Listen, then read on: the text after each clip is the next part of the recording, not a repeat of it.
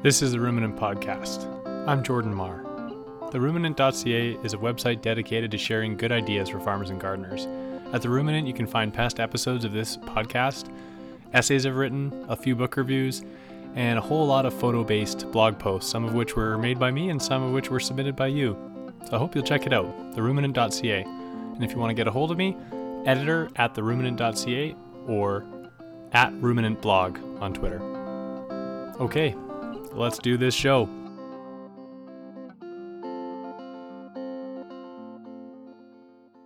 Hey, folks. Today's episode features my conversation with Forrest Pritchard, who is a writer of best selling farm books and who recently wrote a column for the Huffington Post that was pretty thoughtful uh, in its uh, treatment of the subject of GMOs. And so I invited Forrest to come on and chat with me, and he did. And I think you'll enjoy the interview, and I think you should read the article, which will be uh, mentioned in the conversation and linked from theruminant.ca. So before we get to that, I just want to remind you that I would love to hear from you if you have anything to contribute to the podcast. I have been getting a few submissions on the question of what you do in the winter if it's not farming uh, and if you need to make ends meet. Uh, I think it'd be great to give other farmers a lot of ideas of possibilities out there. I've had a couple of good submissions, but so far neither of those two submissions have resulted in a recording. Uh, one submitter didn't want to record, and one I'm still waiting to hear back from. So if you'd like to contribute to that episode, uh, I'd love to hear from you. But here's a new question I would like to do an episode on farming with children, as in the challenge of running a farm and also raising, I guess, young children at the same time. So if you have been there or are currently there and you've gained some insights, some tips for other uh, new parents who are farmers, I'd love to hear from you. In either case, uh, the winter work episode I'm working on, or this farming with kids episode, or any other insights that you'd like to share, anything you think other farmers would want to know about, uh, get a hold of me. Editor at theruminant.ca. You can text me 250 767 6636 and just tell me to get a hold of you.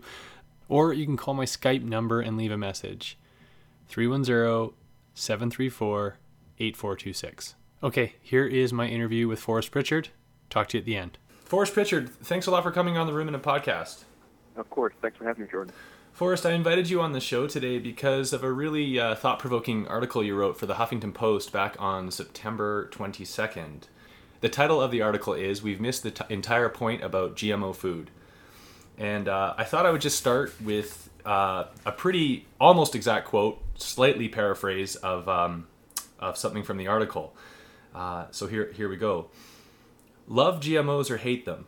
When it comes to the bigger picture, it doesn't especially matter. The companies that produce GMO seeds and their affiliate herbicides have already won. Can you explain what you mean by that, Forrest?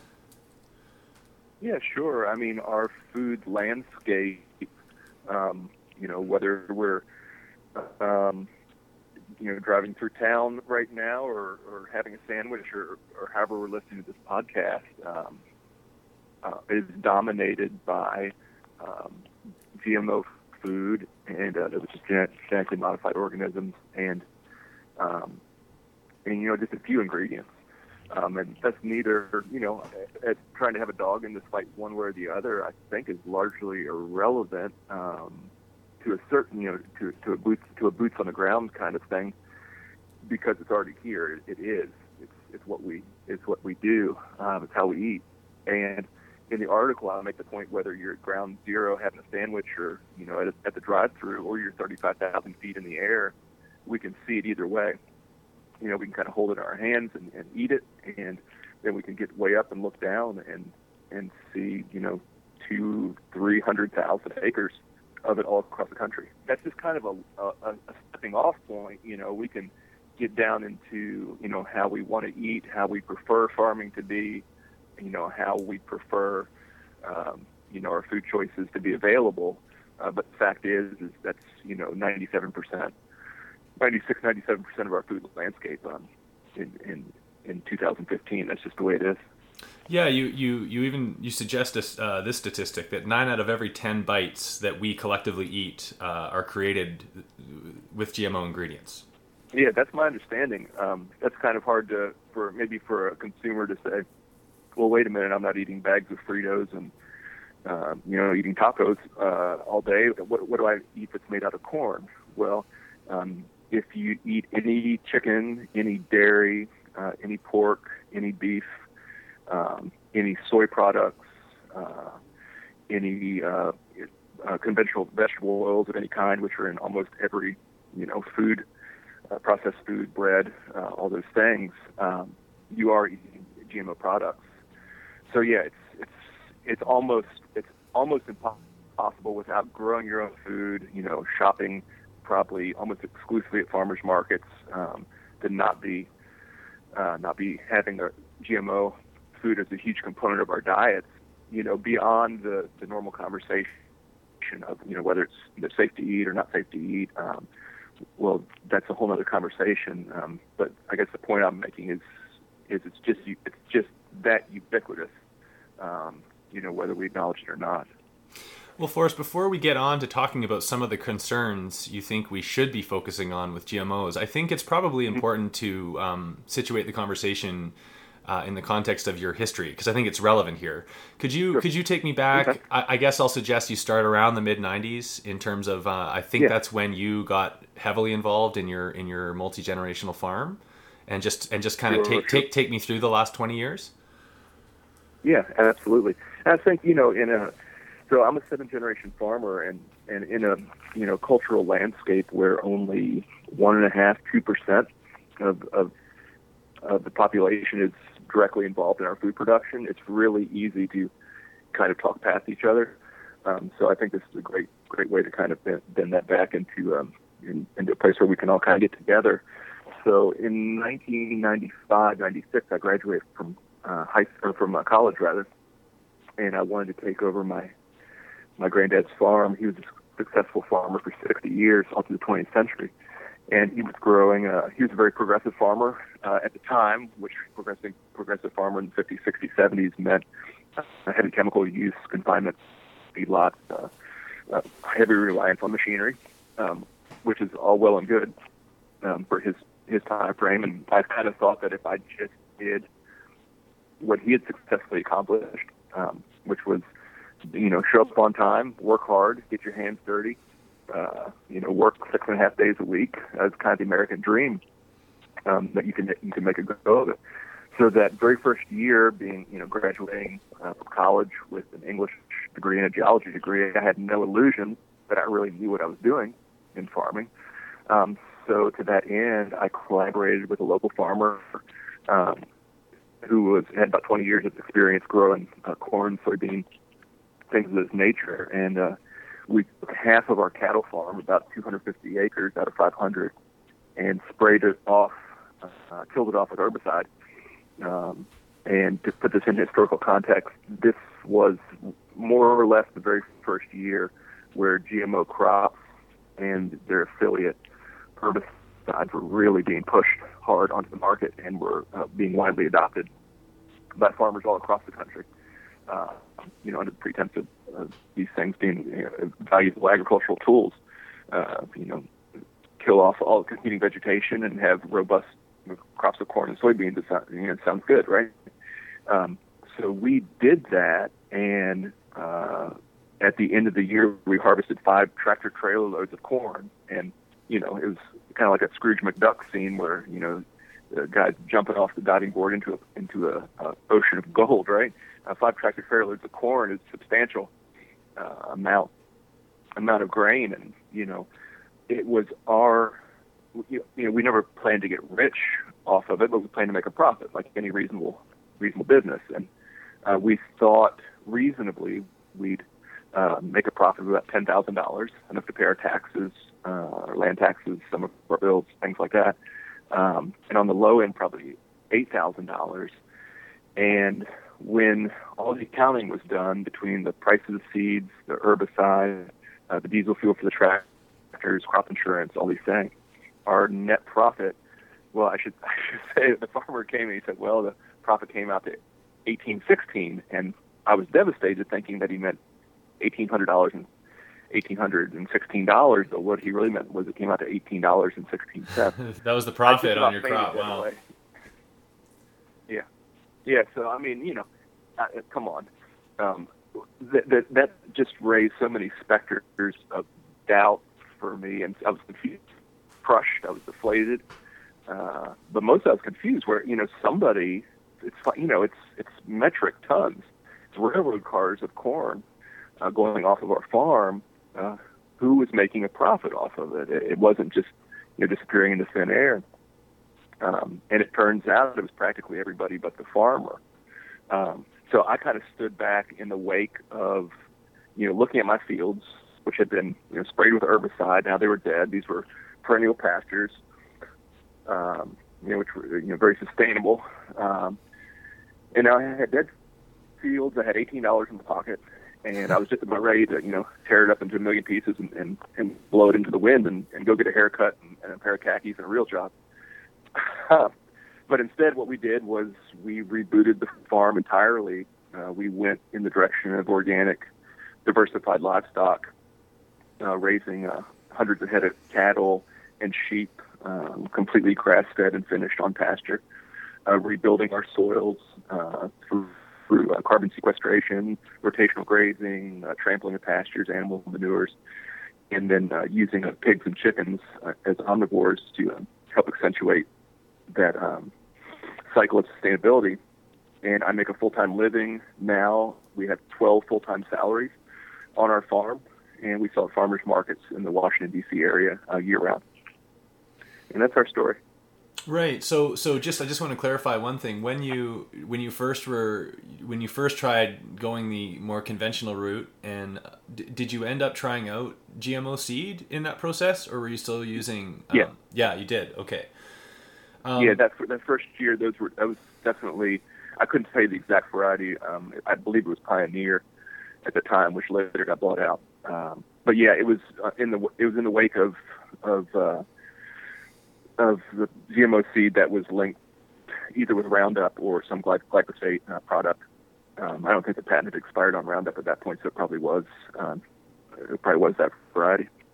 Right. Okay. Well, thank you, Forrest. I just wanted you to tell that story just to just to uh, because I knew it just demonstrates that you've tried it. you know, you've been there and you've um, you've radically changed how you farm um, and are now yeah. a, a, huge advocate of uh, sustainable practices, organic practices, that sort of thing. Um, so back, just back, back to your article um, and some of the points you were making. So, so Forrest, one thing that, or, or what your article is really focused on is is how those of us who who are opposed to GMOs and to into, I guess, industrial agriculture um, with regards to GMOs, we, we tend to focus on on uh, as we already discussed uh, that just the fact that it exists and fighting against that. In, in which case, you've made the point. Well, we're, we're kind of it's we're kind of late for that. It's, it's kind of here and here to stay. But in your in your article, uh, Forrest, uh, if I'm reading it right, you suggest that that in your view we should be focusing more on on other potential problems with GMOs, and, and you really focus on on just the uh, um, the scorched earth approach to to yeah. the main yeah. the main GMO crops, which are you know um, Roundup ready soybeans and Roundup ready corn, etc. And and what that really means. Yeah. And you use some really interesting satellite images to to make your point, which is that um, yeah. Pri- prior to these fields being planted, I mean, we are dumping massive amounts of glyph- uh, glyphosates on on these fields and just and just killing everything in the farming ecosystem.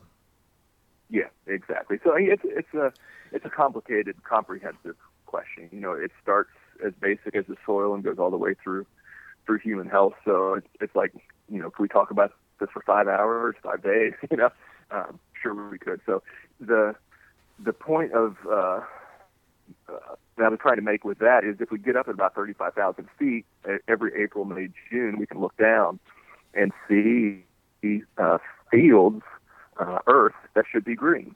Uh, you know, um, nature volunteers uh, something called spring every year, right?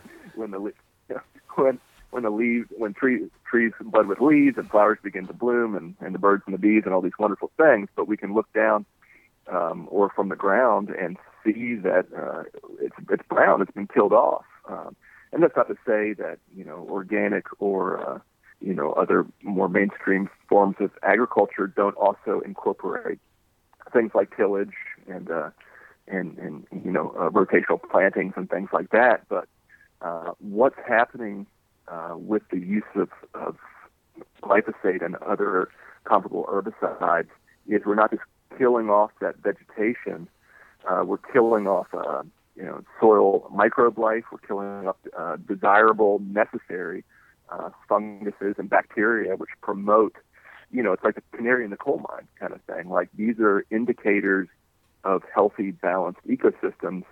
And if we look at this stuff under a microscope, you know, I don't want to get too um, too scientific about this stuff, but all these things are building blocks. It's like the, you know the corner of a house. You don't just go up to the you know the corner of your house and yank out one you know one fourth of it and then pretend like nothing happened, right? You're going to notice the breeze. you know, right. foundation of your house is missing. And that's that's exactly what's happening when we're doing this stuff. Uh, we're applying these chemicals, and we might not see all the dramatic consequences um, long term. And the other kind of corollary to all this is, again, when we're driving along through, you know, 10,000 miles of cornfields, uh, or you know, looking looking down and seeing all this green, uh, it's not the true picture. If you imagine a piece of, let's just imagine like a uh, you know piece of grass paper, and put a little dot right in the center, well, the rest of the earth around that is is barren. Uh, it's just a it's a, it's a little one square inch of corn and one square foot of dirt. Mm. Okay, um, and if you want to take a look at this, you can go to my website forrestpritchard.com. I've got a photo of that around the website right now of kind of how dramatic it is. So I think it's really easy to kind of get the illusion that we're creating life, but it's it's like 99% death. and I mean, not, not to be like you know too hyperbolic about it. I'm just trying to be factual. But it's um, it's interesting when you go off the ground in the spring. Yeah, go ahead. Well, this is when you get to talking about that, though. I think other farmers immediately uh, can infer what you're implying. You know, what's what's bad about that? But but do you think most non-farmers, just in hearing those facts, like just just about the barrenness of everything around the corn, do, are they are they going to be able to infer what what you're implying is wrong with that, or do they do you, do you think we need to go deeper in explaining what might be wrong with a field that that is completely barren except for these millions of stalks of corn, say? Yeah, yeah. Well, let's go, let's go deeper with that. Uh, who lives out in the desert? Okay, like uh, what's our most iconic form of of, uh, of desolation? You know, a, a, a picture of man walking through the desert, you know, uh, uh, uh, you know, uh, with buzzards circling over his head, right? And for all intents and purposes, that is what uh, we've created uh, with this modern uh, agricultural food landscape. Is is essentially a desert with uh, you know an occasional uh, stalk of corn, you know, probably comprising about two percent, you know, maybe five percent out of 100 percent of a square foot uh, uh, with a you go up the stalk of corn and you've got a couple of kernels of grain that are then going to be turned into uh, not even human food, right? They're mm-hmm. going to be turned primarily into ethanol or converted into chicken, beef, or pork, not at the rate of one pound of grain to one pound of chicken, but two, three, as much as seven pounds of grain to make one pound of chicken, pork, or beef, respectively and like what are we accomplishing you know mm-hmm. i mean that would that'd be the way i'd explain it to to a customer or consumer um, as opposed to a sustainable perennial uh, landscape uh, where we're not only fixing things like uh, uh, you know soil health, taking carbon straight out of the air, putting it down the ground, but we're actually growing diversified, nutritious food, mm-hmm. and our farmers are making a living from it because I, I, this is like the reason I I um I really I, liked your article and I it made me think Forrest was just because okay first of all I'll just jump back to the safety of the GMOs themselves not not not the caloric content not the nutritional content just the just the, the safety I don't personally I don't expect we're going to 30 years from now re- realize that oh you know the naysayers were right and that GMOs are actually bad for us I think the science seems like it's pretty settled. and I'm just that's that's that's that's my view. Um, and I Yeah, yeah. I just worry, and I think you it seemed like you were implying, you know, this as well in your article that we, as as the group of people that are devoted to. Um, challenging the mainstream system, especially with regards to GMOs, um, are really focused on the, or, you know, whether whether GMOs themselves are dangerous to human health, um, and and also therefore the the labeling issue.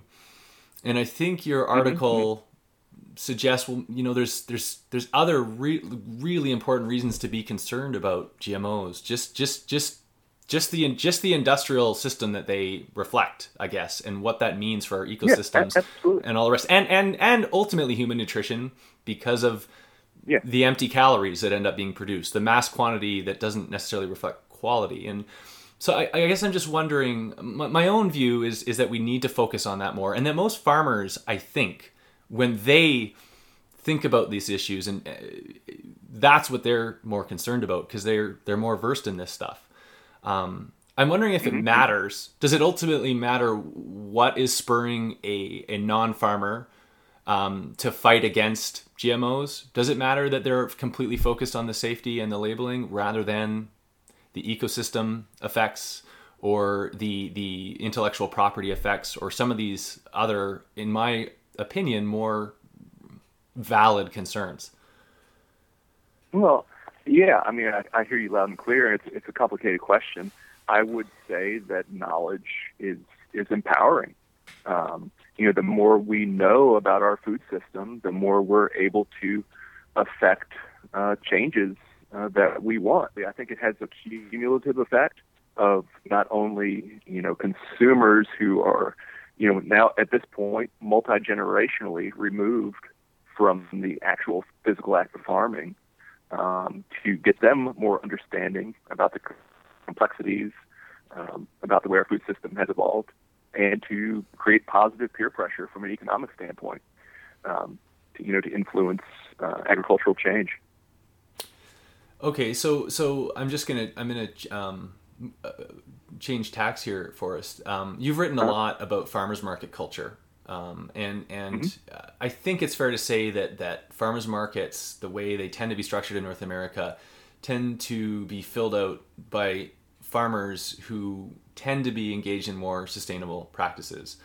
Um, so, uh, is that fair to say? I, I better ask you that. Yeah, that's that's entirely that's entirely possible. I don't know that to be a fact. Um, Okay, well, let me let, let me just create a hypothetical that is not that far fetched. Sure. Let's say that you have a farmers market that is almost entirely composed of organic vendors, um, which which my farmers market that I attend with my farm is is more or less that's that's the case. Um, I Sure. I see a lot of my colleagues taking advantage of people's concerns and fears around GMOs by by specifically advertising no GMOs on you know on their table. Mm-hmm. Um, and I, part of me feels it's a little bit irresponsible because uh, I mean, for mm-hmm. example, what I try and do when a customer comes up, I get customers coming up all the time and asking if if if my stuff has GMOs, and an easy one is just to say, well, my stuff's organic, and so it's not allowed to have GMOs, so don't worry. But I, mm-hmm. I, I try and go further and say, look, at this farmers market that features farmers growing mostly vegetables and whatever other stuff, you know, Mm-hmm. you are very, very unlikely to encounter a GMO anywhere at a farmer's market. Right. And then if I have time, I'll say, look, these are the main crops that contain that are GMOs, and and so if you really think about it, uh, uh, unless you're talking about some non-organic meat at this market, you're not likely to encounter it. And and and whatever. I'm uh, what I'm getting at is, Yeah. I feel like we have a responsibility to t- take it a bit further in those conversations and, and point that stuff out and I think there's just a potential conflict of interest because, as you pointed out before, we're all profit seeking and there's nothing wrong with that. And I'm just wondering if you think we have a responsibility or if it's not our problem. Well, yeah, I think uh, again that's um, that's probably going to be a case by case basis. Um, I think that farmers markets are the ideal place to go to ask questions. Um, so if we want to have that deeper conversation, or if we find someone that's promoting that, we want to question them about that. That's that's where you go. I mean, that's one of the greatest benefits of going to a farmers market is to get to know your producer, have these conversations, uh, promote education and transparency uh, coming and going. Um, to wit, you know, on the flip side of that coin, um, for many years, uh, like this, there's chicken commercials that were everywhere saying, you know, our chicken is uh, uh, doesn't have uh, any uh, no added hormones. You know, we saw that for like 10 years. Well, chickens never were given hormones. You know, it's like saying like uh, our chickens uh, don't drive Mercedes Benzes. You know, I mean, what's yeah. the point of saying that? Um, it, it is irrelevant, but that was something on the other side of the coin that uh, that we're trying to you know kind of create a fictional, a fictitious uh, pushback um, to to say something that had no bearing on the product anyway. Uh, to say you know the chickens were raised outdoors, the chickens weren't raised with antibiotics or something like that, that would have been relevant. But you know to say they weren't raised with hormones that was a moot point because they weren't no chickens are given hormones. So at the same you know on the same token, we we see some of that you know that that uh, pushback against non-GMOs where that's probably a moot point, exactly like you pointed out when it comes to vegetables. So, you know, I think you know that's that needs to be called out certainly on both sides, um, and and maybe sometimes it's done with good intentions. Um, so yeah, so definitely a conversation to be having. Yeah, I mean, I just it, it's why I was grateful for your article and and that it was published in in a mainstream publication like like HuffPo. Um, I just I think I, I think we need to do our best to stop stoking fears um, and mm-hmm. and try yeah. and get the average eater's understanding of some of the other problems with GMOs. Uh, you know, go go a little deeper with people, and and um, I think it could start with with not stoking those fears by putting giant signs up on the market stall that say no GMOs when there's probably no GMO anywhere in that market. you know. Yeah, uh, but I, you know. And, mm you know, uh, we've got entire, you know, fear, fear and uh, anxiety and and uh, anger are certainly, uh, you know, are are lower human emotions, and I think everyone would agree with that.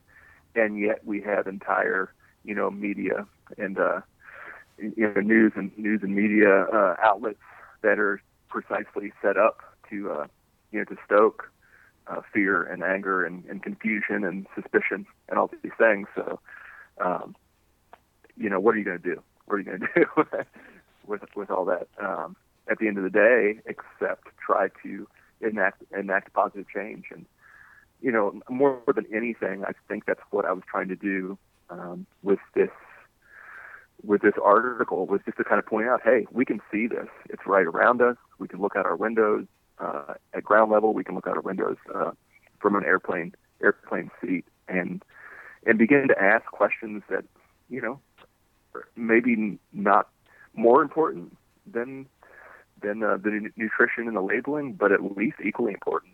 You know, what does this what effect does this have on our ecology? Uh, you know, what effect does this have on from a global standpoint?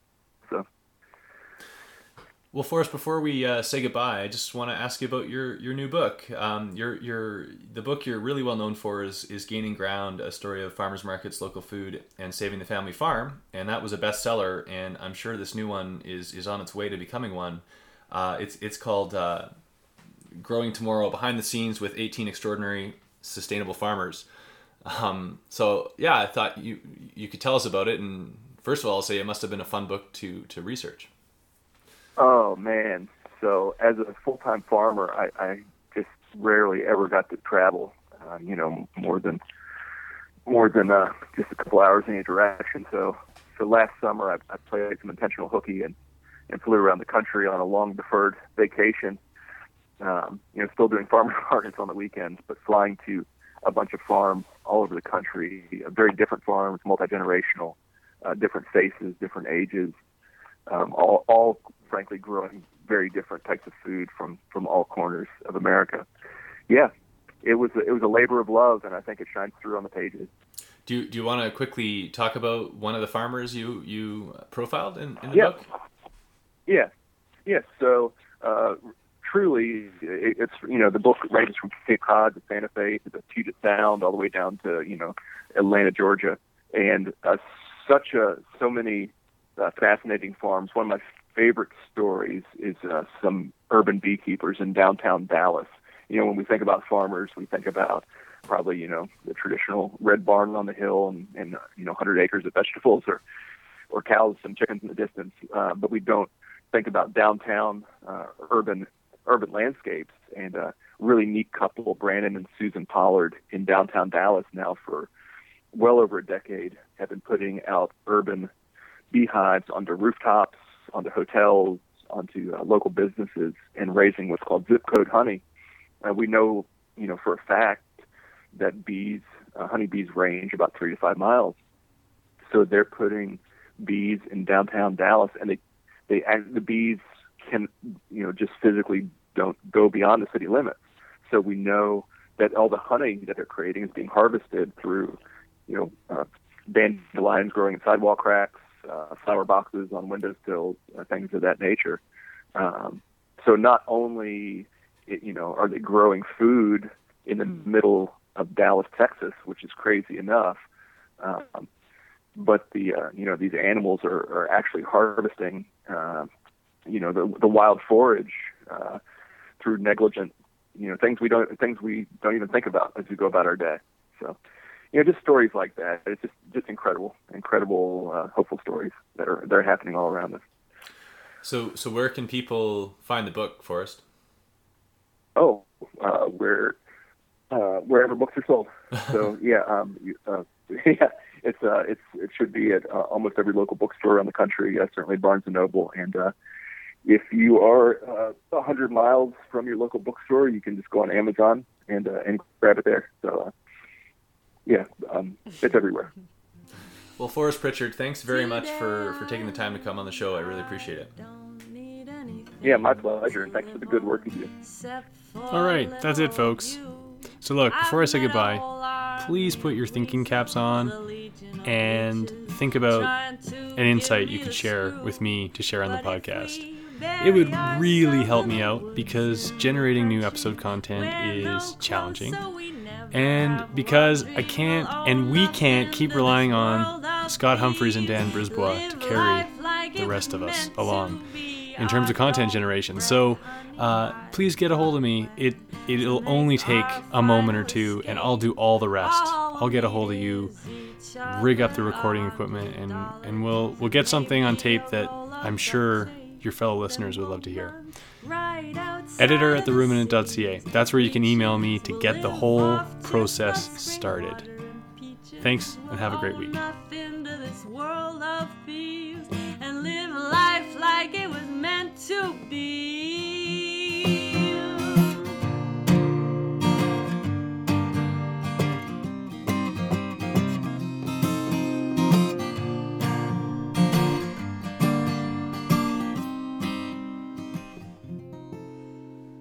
Cause why would we live in a place that don't want us? A place that is trying to bleed us dry. We could be happy with life in the country, thinking some real soul searching. And here's my final resolve I don't need a big old house or some fancy car to keep my love going strong. So we'll run right out into the wild's embraces. We'll keep close quarters with gentle faces and live next door to the birds and the bees and live life like it was meant to be.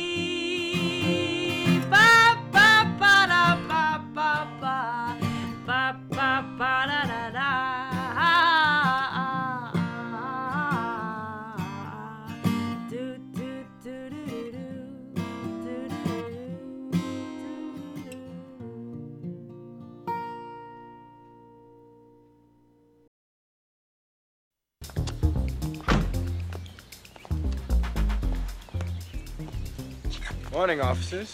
What y'all, the second team? We're the first team. Yeah, we're not gonna fall for a banana in the tailpipe. You're not gonna fall for the banana in the tailpipe? it should be more natural, brother. It should flow out like this. Look, man, I ain't falling for no banana in my tailpipe. See, that's more natural for us. You've been hanging out with this dude too long.